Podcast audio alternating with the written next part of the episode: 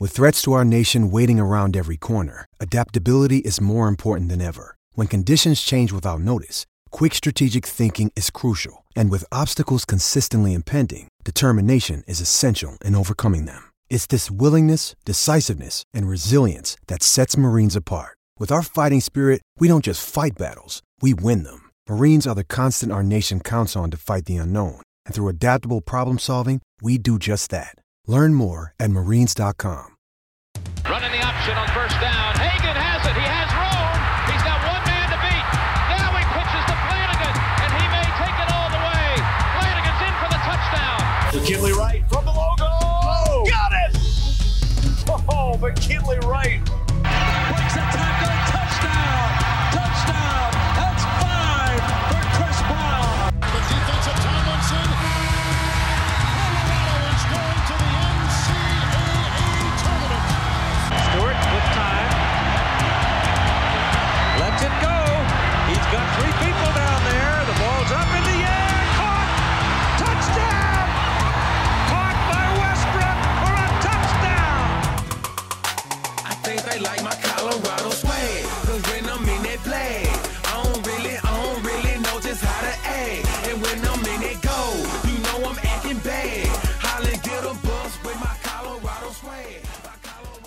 This is the DNVR Buffs podcast presented by In We Go, which is a new thing. Uh, I'm Henry Chisholm, and before I tell you more about In We Go, uh, I want to tell you about a terrible thing that happened. And that's that I did this podcast on like a, a Twitter live thing. So that, I mean, because it's like a fun thing to do. It's Friday. So I do fun things on Fridays. Like go to the Nuggets watch party tonight, for example. Um, but there's like a bunch of different steps to doing one of those live Twitter things. Um, you have to like get everything all set up and then you have to like type the thing and then have to be ready to like retweet it from my account since it's going on the DNVR Buffs account and all that kind of stuff. One of those things is to click the record button so that the microphone I'm holding actually records what I say. Um, I skipped that step today, and I'm not really sure how much I missed, but it, I think I missed like 20 minutes or so, which is, I don't know. I mean, you guys probably all like in whatever you do have things that happen like this that frustrate you. Like you work on something for a long time and then it disappears. Um, you know, I guess now everything like kind of auto saves. That's kind of a thing of the past, but it's it sucks. Um, yeah. So here we are. I'm gonna redo the first bit of this, including telling you about In We Go, the new presenting sponsor of the DNVR Buffs podcast. And this one is actually going to stick around for a while because uh, it's kind of the perfect fit for me because I love In We Go. Um, so In We Go is a subscription service that I think we actually partnered with two summers ago. So the summer of 2018. Um, and so that was when I was interning down here. And as part of like our deal with them, we got in we go for free. So I didn't have to pay for it.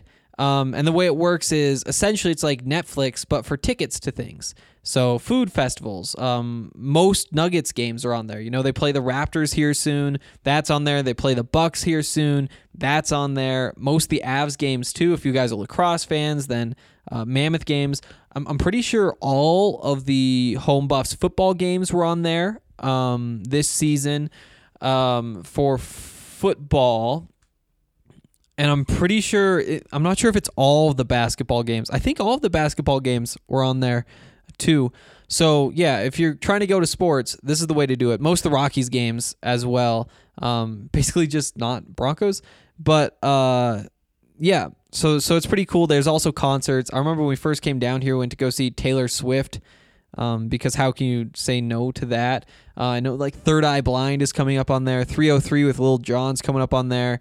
Um, there was one more, one more name I recognize. Oh, Miranda Lambert um, is on there. So I don't know, whatever kind of music you like. Like I know the Roots have been on there recently. I saw Kendrick Lamar because he was on there. Um, there's there've been a bunch of awesome things. So it's a great service. Um, I'm so excited to be partnering with them again. Again, the way it works is you basically get like four tickets a month, and there's a whole bunch of events. Oh, the food festivals are probably the best part.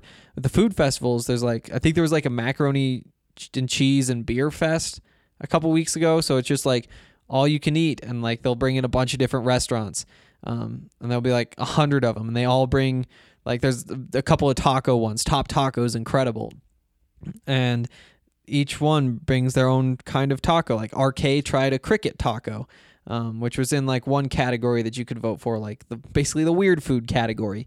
Or uh, there was like real tacos and all sorts of different tacos, but they also give their own margaritas and it's all you can eat and all you can drink. And usually those tickets are like a hundred bucks at least, but you can get them through the app.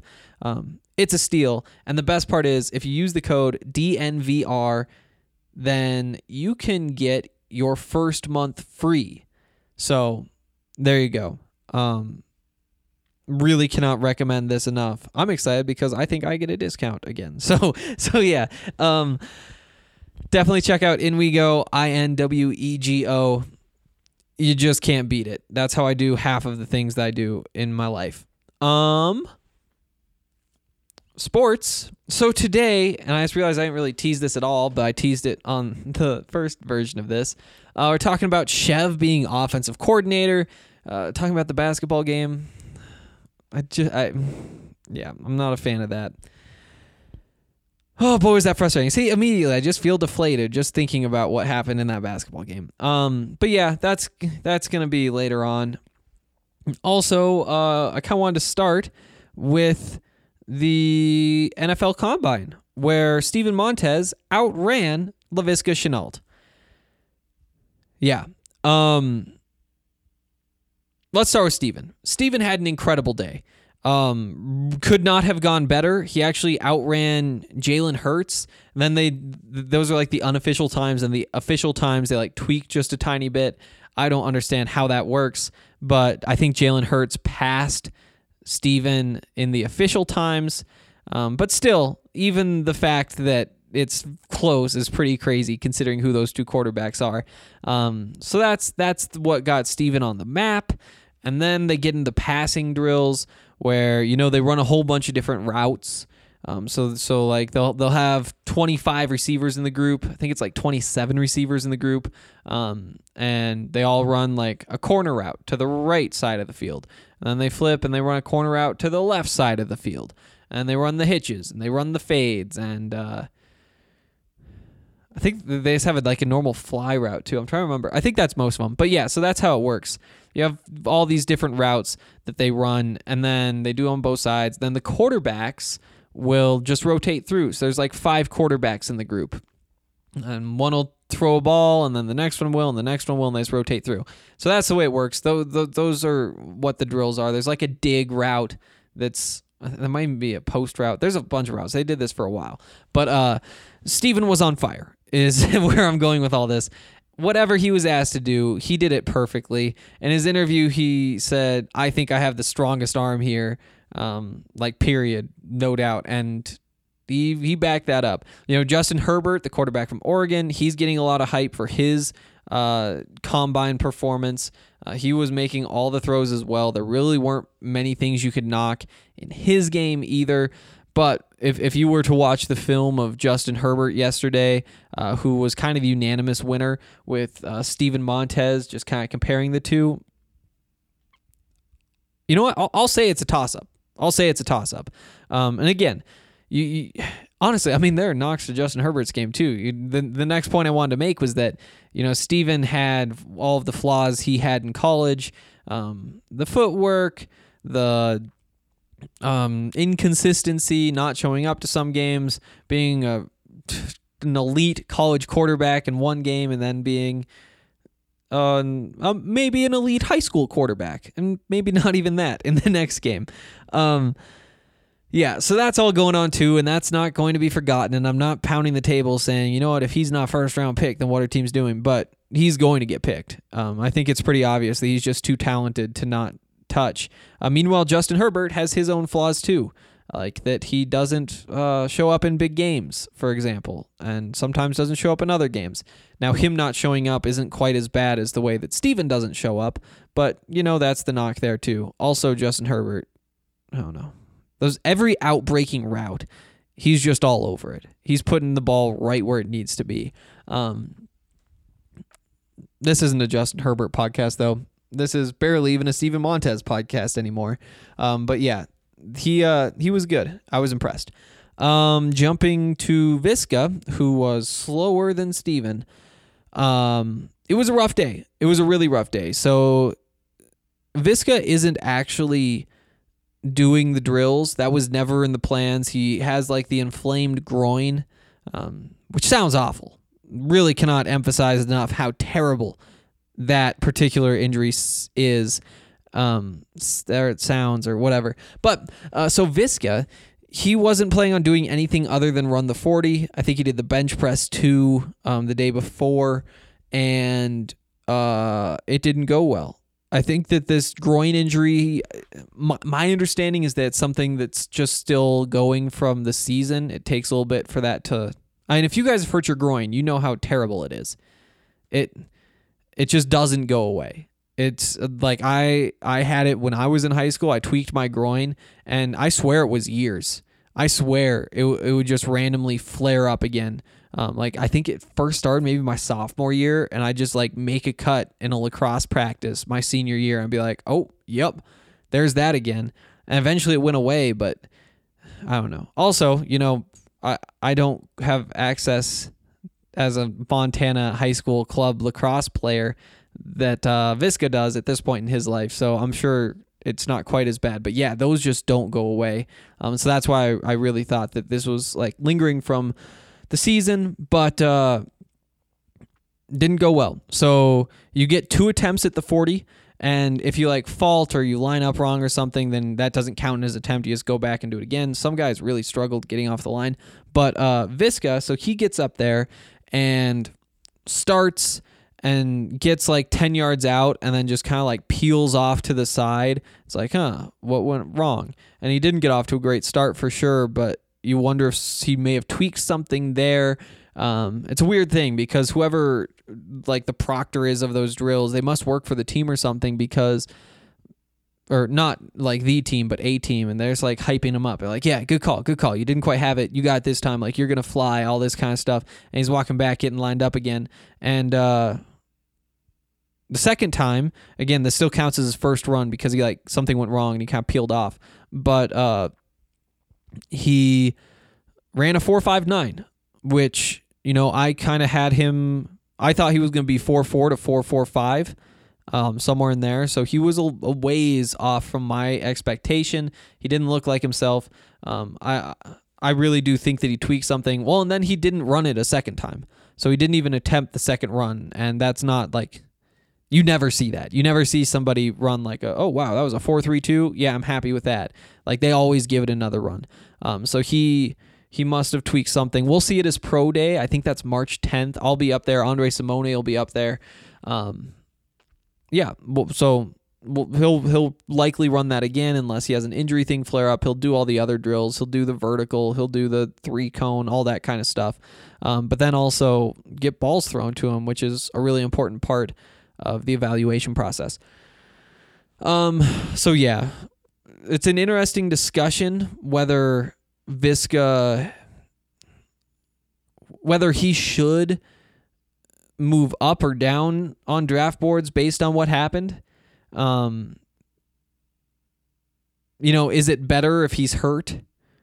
I think you have to say moves down draft boards, I guess. But uh, is it better that he was hurt and that was his time, or would it have been better if he wasn't hurt because the injury narrative is there? And so I, I really don't think that this is something that's too concerning. Um, if he doesn't run it as pro day, then it's concerning.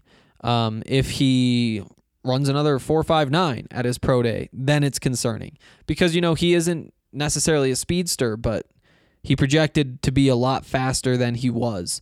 Um, so we'll see how it all goes. Again, he didn't run the second time, which means something was wrong. Um, who knows how much of a difference that is, though.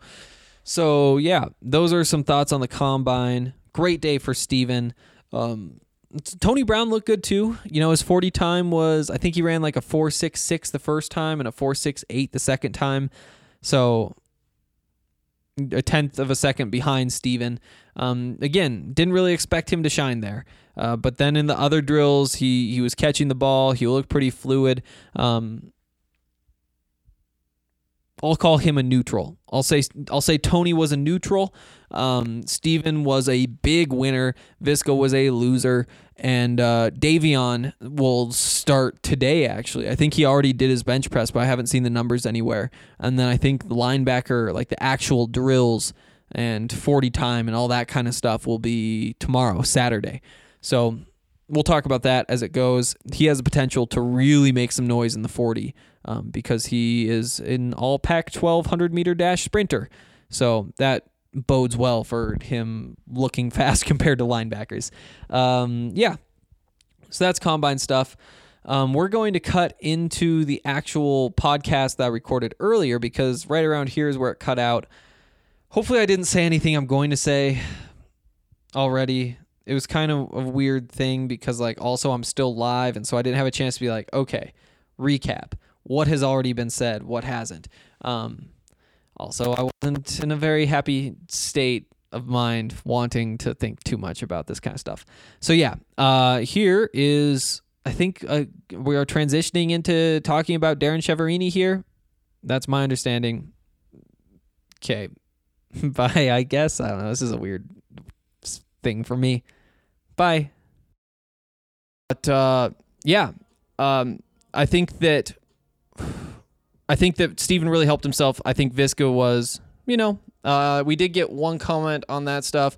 Uh, Blake Rapp says Boulder native, diehard Buffs fan, and Wyoming alum would be so much fun to see Allen Tostavisca. Yeah, that'd actually be a great fit. Um, Laviska going to Buffalo um, because of the way they use their receivers. You know, they are interested in those gadget guys. It is a West Coast offense, which is Visca's best fit. If you've been listening to the DNVR Buffs podcast, I think we talked about that on yesterday's show uh, with Andre Simone.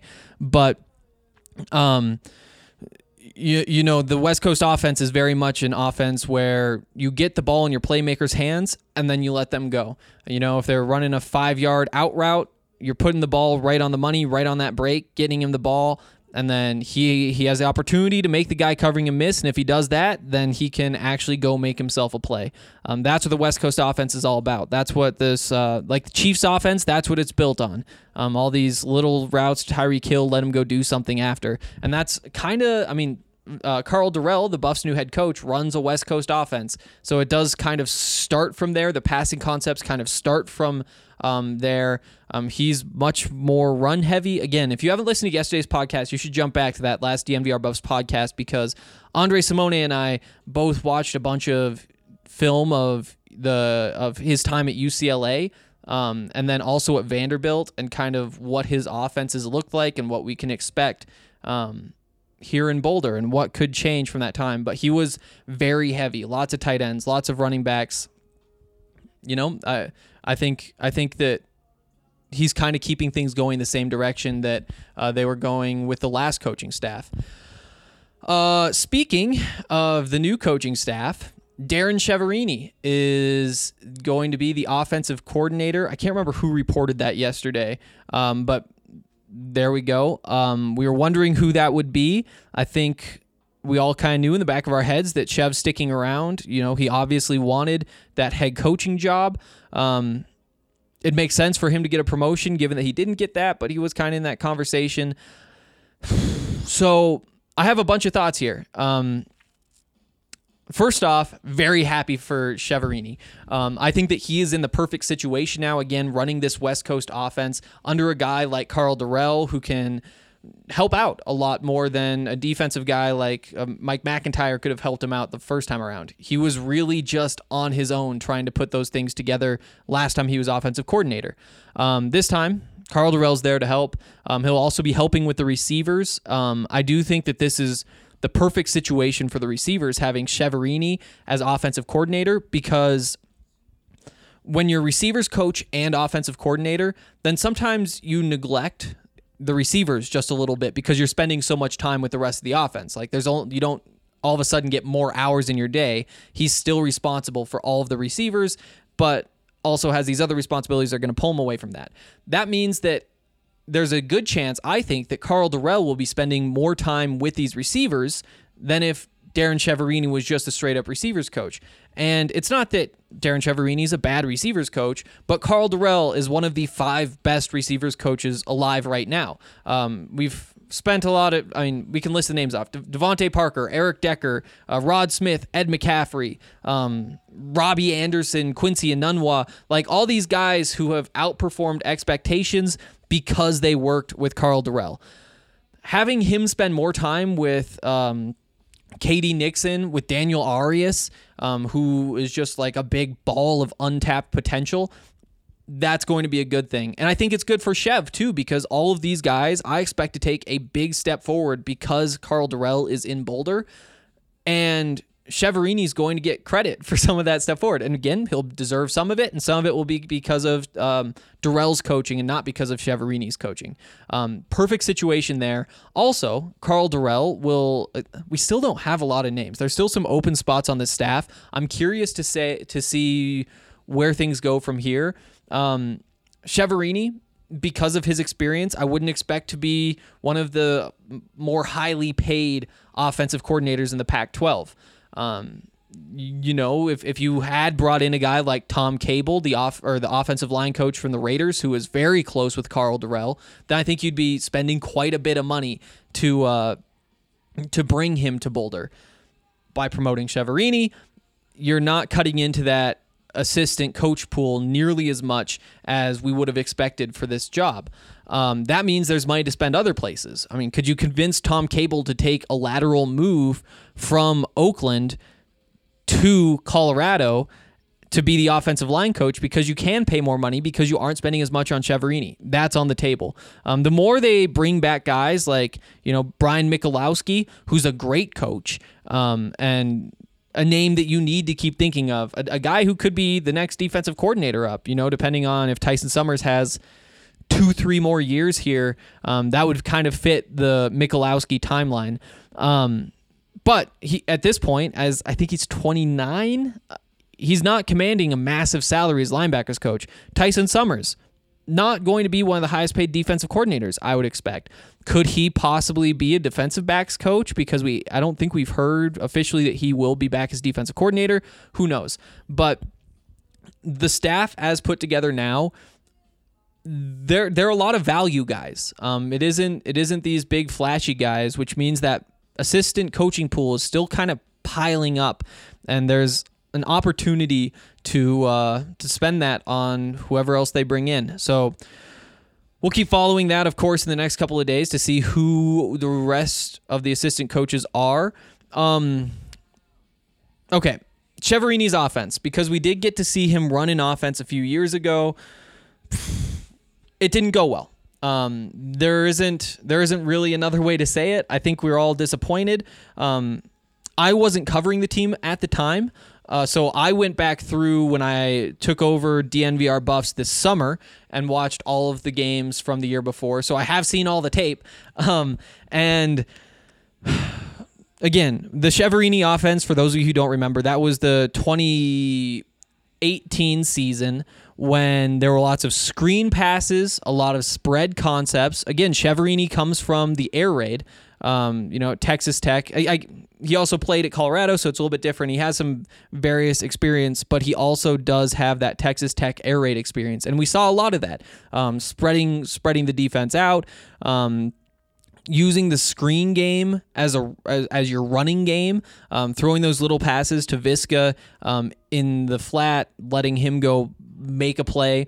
Uh, that that was all the Chiaverini offense. Um, it worked very well early in the season against you know Colorado State, Nebraska. I think New Hampshire was a non- non-conference opponent that year.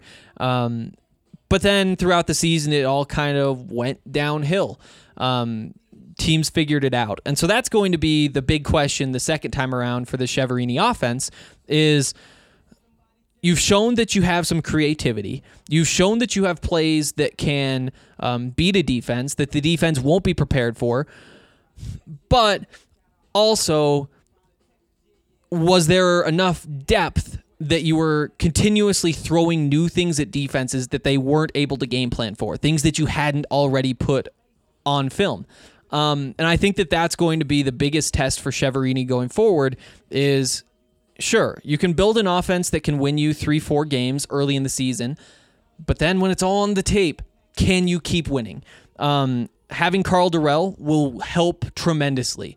Um, I, I think that, like I've said before, that Dorrell offensive system where you, you really are pounding the defense. You're getting the tough yards. It's third and three. You're you're running the football. That's the way that Dorrell offense works. Um, he did say in his press conference that he wanted more balance, um, which is interesting because that's not something that we really expect after watching all that film. So maybe he is becoming more modern. You know, the the takeaway that Dre and I had in the podcast yesterday was that um, back at UCLA, Dorrell was running a more pro style offense than any current NFL offense. Like it's two tight ends, it's two running backs, it's bully ball. I do think that we're going to see a lot more passing this time around. Um, Chiaverini would, I mean, it makes sense that he'd be the guy that you'd have do that because that's a lot of what he did when he was the offensive coordinator here the first time. Um, I I still don't have a strong opinion on the Chiaverini hire. Um, I do think he deserves a second shot. Um, I don't think that because the offense didn't do well under him the first time that he should just never be given that chance again. And I think that this is a much more forgiving situation having a guy like Karl Dorrell right there and whoever else they bring in. You know, we don't know who the quarterbacks coach is. Uh, we don't know who that offensive line coach is. Um, I think that they're going to spend some money on those positions. Um, and I think that it's going to be I'm still hopeful for the staff, Uh, even even though maybe the OC hire of Chev isn't as flashy as some of the names that we had been throwing around. Um, hopefully, it works. I'm excited to see it. I can definitely say I'm excited to see it, and I think it's good for the receivers. Um, before we jump into the basketball game last night, um, which is not going to be fun to talk about. um, I want to tell you a little bit about Breckenridge Brewery. And if you guys don't have anything to do tonight, then you should come down to Blake Street Tavern and watch the Nuggets game because it is going to be a party. This is the most uh, most RSVPs we've ever had for a regular season watch party. We got the big room and it's going to be packed. And if you're a DNVR member, you get your first Breckenridge beer on us. So it's a great deal. Come watch basketball. Come talk buffs and uh, drink a free beer, um, a Breckenridge beer, because that's what I'm supposed to be talking about. Uh, Breckenridge is awesome. They make so much good stuff. I think Blake Street Stav- Tavern still has a Strawberry Sky on tap, which is my favorite. I think it's like my all-time favorite beer, not just Breckenridge beers, but everywhere has just that light little strawberry taste, but mostly it's uh, just a good beer. Um, and if you want to try it, you can come to the watch party tonight at Blake Street Tavern, or you can go to the beer locator on the Breckenridge Brewery website, and uh, it'll get you pointed in the right direction. Also, would like to tell you about our good friends at Illegal Pete's, where if you're going to an event, you have a ticket, whether it's a concert or a sporting event, then you can head into uh, Illegal Pete's, any of the locations. Uh, I think there are six in Denver, three in Boulder, and then there's one in Fort Collins as well. And you get a free margarita or draft beer with the purchase of an entree if you show them a ticket from an event and tell them that we sent you. Uh, yeah. Okay, basketball. Um, that was a frustrating one. I, I, I think it'd be it'd be tough not to have a bad feeling going into that game, um, given how the Buffs have played on the road.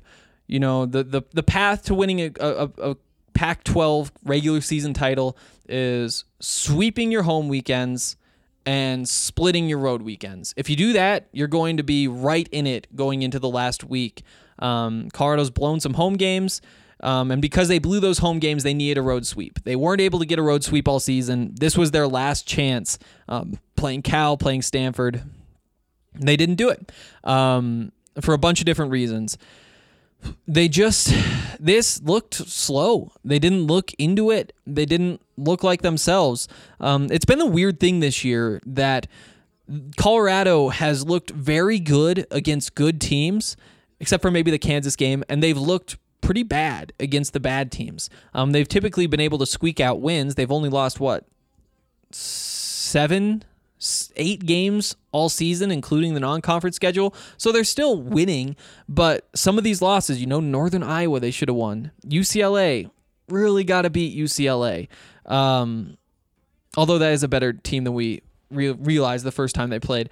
Um, and then this weekend, last night, Cal, that was one that you had to have. And, you know, it's tough to win games in the Pac 12 on the road, but if you're a if if you're a real conference contender, if you're as good as we keep saying that you are, when your back's against the wall, you need to be able to get that win. And they didn't do it, and now the conference title is pretty much out of the question, which is too bad because I really think that you know if if you're let's just let's just say you're Kansas, um, and and you have to pick one of these Pac-12 teams that you don't want to play.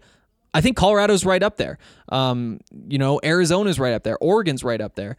But uh, for for Colorado to pretty much be out of it, two with two games to play, they're too good for that. And um, they've been kind of skating by on that talent. Maybe I, I don't want to like just say that they're not putting in effort because we don't know that for sure. Like it, it kind of looks like it at times for sure. They don't look like they're clicking, and it seems like that's something where if you know how to play basketball with each other, like you've proven that you ca- ha- that you can, why isn't it always happening? And why is it only happening when you're playing a team like Oregon or you're playing a team like uh, I guess Arizona? They didn't. Um, Arizona State. You know these these good teams they play up to, and the bad teams they they don't. They play down to, and sometimes pull it out. So it's been frustrating. Um, Firefighter Buff says Buffs will bounce back in a major way against Stanford. Last time we lost two in a row, we won five straight.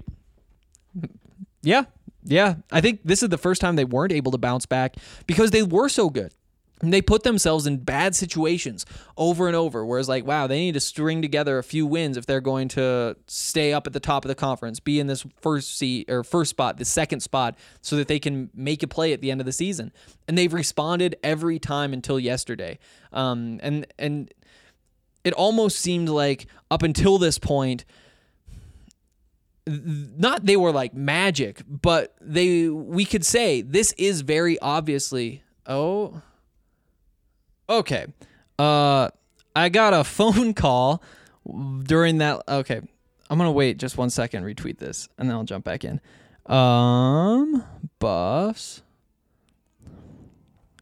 Refresh. Okay. Um we are back now. I got a phone call, and apparently that turns off the live thing, and that's my fault because I didn't put my phone on do not disturb. Now I know. Um, so yeah, back to the basketball thing. Every time they've had their backs up against the wall, they've been able to respond up until yesterday, and I think that's what makes yesterday's loss kind of brutal. Um, because up until this point, they've lost games, and we've said, yeah, every t- every basketball team loses games. The the whoever wins the Pac-12 basketball title is going to lose some games, and they're going to regret all of those losses. You know, Oregon's looking back on their four or five losses, saying, "Wow, wish we could have had that one. Wish we could have had that one." You know, that Colorado game on the road was tough, but I think we could have pulled it out. That's what every college basketball fan base is saying right now. And that's because all basketball teams lose. The thing about last night's loss that was different for Colorado is that it was kind of the dagger. Every loss up to that point, we've been able to say, yeah, they lost, but look at this path. They still have this path. It's just fine. Every team loses. Conference champions don't lose six times. Is that what they're up to now? I think so. Um, so that's kind of just over, and that's disappointing um, because this really is, I mean, right up there with the most talented teams that have ever come through Colorado. Um, I don't want to like start saying the season's over and we need to start looking at next year, but it is worth pointing out that Lucas Siewert's gone, and that's going to be really tough to swallow. Shane Gatling's gone. He's a starter, and he's been a starter for a couple years, and he's he's typically played well when they've needed him. Um, beyond that, is McKinley Wright gone? Who knows? Is Tyler Bey going to the draft? Who knows? Um, but there is the potential to run it back with most of this team, um, which makes it feel a little bit better. At this point, though, you kind of have to shift your sights. Um, it isn't about winning the regular season title. It isn't about clinching the one seed in the Pac 12 tournament. It's about getting a bye. Because right now, the way things stand, Colorado uh, does not uh, have a bye. They're in fifth, top four get those spots. They need to win out. Um, they need to bounce back against Stanford, and that's a tough game. Um, remember what was happening the first time that Colorado played Stanford? Uh, they were down big, and I and I think was it something like a 19 point run or a 22 to 4 run, something right around there. And and they were on like I think they were 4 points into that run, something like that, when uh, the big man from Stanford um, went down in the collision with uh, Evan Battey and uh, that really helped Colorado make that run. All of a sudden their post presence was gone. So even though Colorado did beat Stanford the first time around, they were kind of helped out by that injury. You know, there's also like the weird things that are going on, Evan crying the entire game. Who knows about all that stuff? But the truth is, Stanford was down potentially their best player. Um, and he's back. Their whole team is healthy. They were missing a couple of other guys as well. And this game is going to be in California. So it's going to be tough. And Colorado needs to win. Um, because if they end up going into this conference tournament as the five seed, the six seed, it's going to be really disappointing. They need need to crawl back into that four spot, that three spot, um, and then make a run in the tournament so they get a decent NCAA seed. You know, that's that's kind of what we're all looking toward. Um, this whole season is about can this team make a Sweet 16 run, an Elite Eight run, and I still think that's totally on the table. But they they can't lose again. I think that they might even need that conference title to put them in that four seed, three seed range. I think in the net rankings, uh, Tyler Ziskin tweeted this out today. I, I think they fell to 17th. So if, if you're going off of those, that puts them as the best five seed um, in the tournament. That's not bad. I think I think that a lot of years everybody in Boulder would be thrilled with that. But when we're talking about the things we're talking about, Sweet 16, Elite 8, you got to do better. You've got to get up into that four spot, that three spot, and um, they can't really afford to lose again. Maybe not until the Pac-12 final, um, if that's what they want to happen. Um, so yeah, you know the the regular season title is pretty much out of the question at this point, and now it's time to really play with the backs up against the wall because they do need to win these last couple of games. Um, it's frustrating. It's frustrating for sure. Um, you know, especially because they weren't. It didn't look like they were less talented last night. Um, it it didn't look like a game where they just didn't have a shot. Um, because they were passing the ball and they, I think they had more assists. They had like only two more turnovers.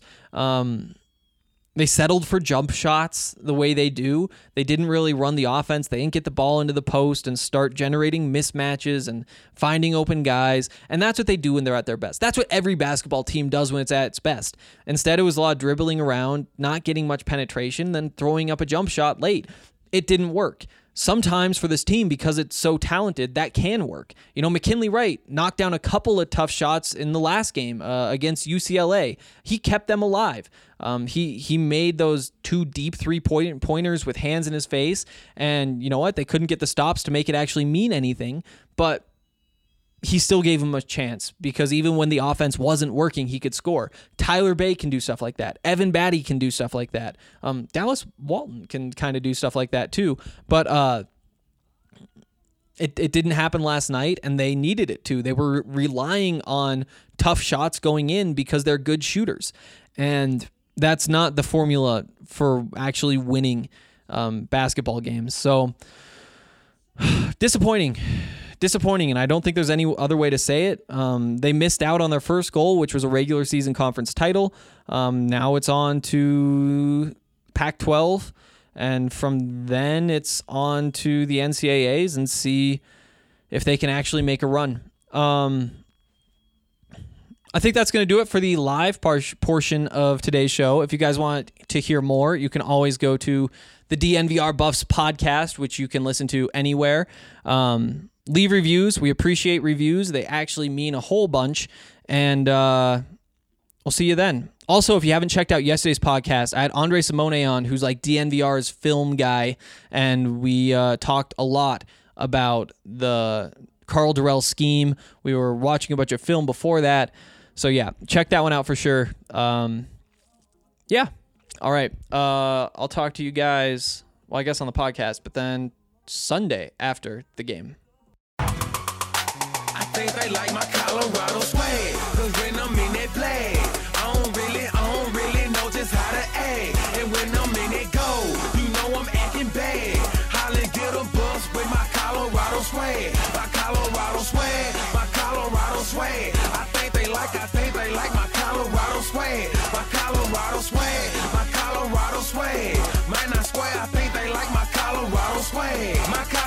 Swag is pushing 180. Speeding past competition, see you later, baby. baby. Colorado Army with soldiers like the Navy. And boat is where we stationed, patiently awaiting. When I hit the field, it's so hard to behave. I'm Colorado swagging as the crowd do the wave. Look into my eyes, I can tell that you afraid. Cause you know we finna hit ya. Hit ya, hit ya, hit ya. Hey, you on your own now, why you watching the official? You just better hope you make it to the next whistle. And we ain't playing with you, you can get it anytime. It started at the scrimmage, we gon' win it at the line. My Colorado swag in the middle of the ring. Throwing knocking down team after team. They like my Colorado swag. Cause when I'm in that play, I don't really, I don't really know just how to act. And when I'm in that goal, you know I'm acting bad. Holly get a bus with my Colorado swag. My Colorado swag, my Colorado swag. I think they like, I think they like my Colorado swag. My Colorado swag, my Colorado swag. Man, I swear I think they like my Colorado swag. Have you ever seen around? Nothing Boulder, Colorado. Buffalo is what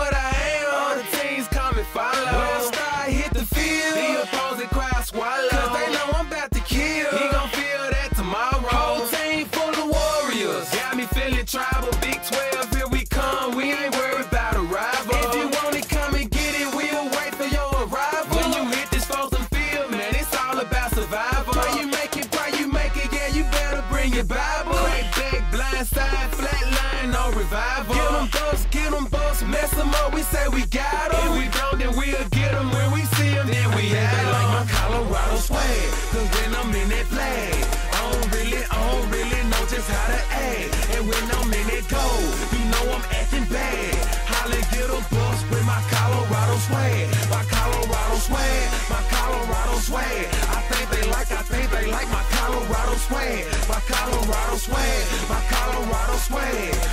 Swear I think they like my Colorado swag. I think they like my Colorado swag. Cause when I'm in that flag, I don't really, I don't really know just how to act. And when I'm in that goal, you know I'm acting bad. Holly get a bus with my Colorado swag. My Colorado swag, my Colorado swag. I think they like, I think they like my Colorado swag. My Colorado swag, my Colorado swag. Man, I swear I think they like my Colorado swag.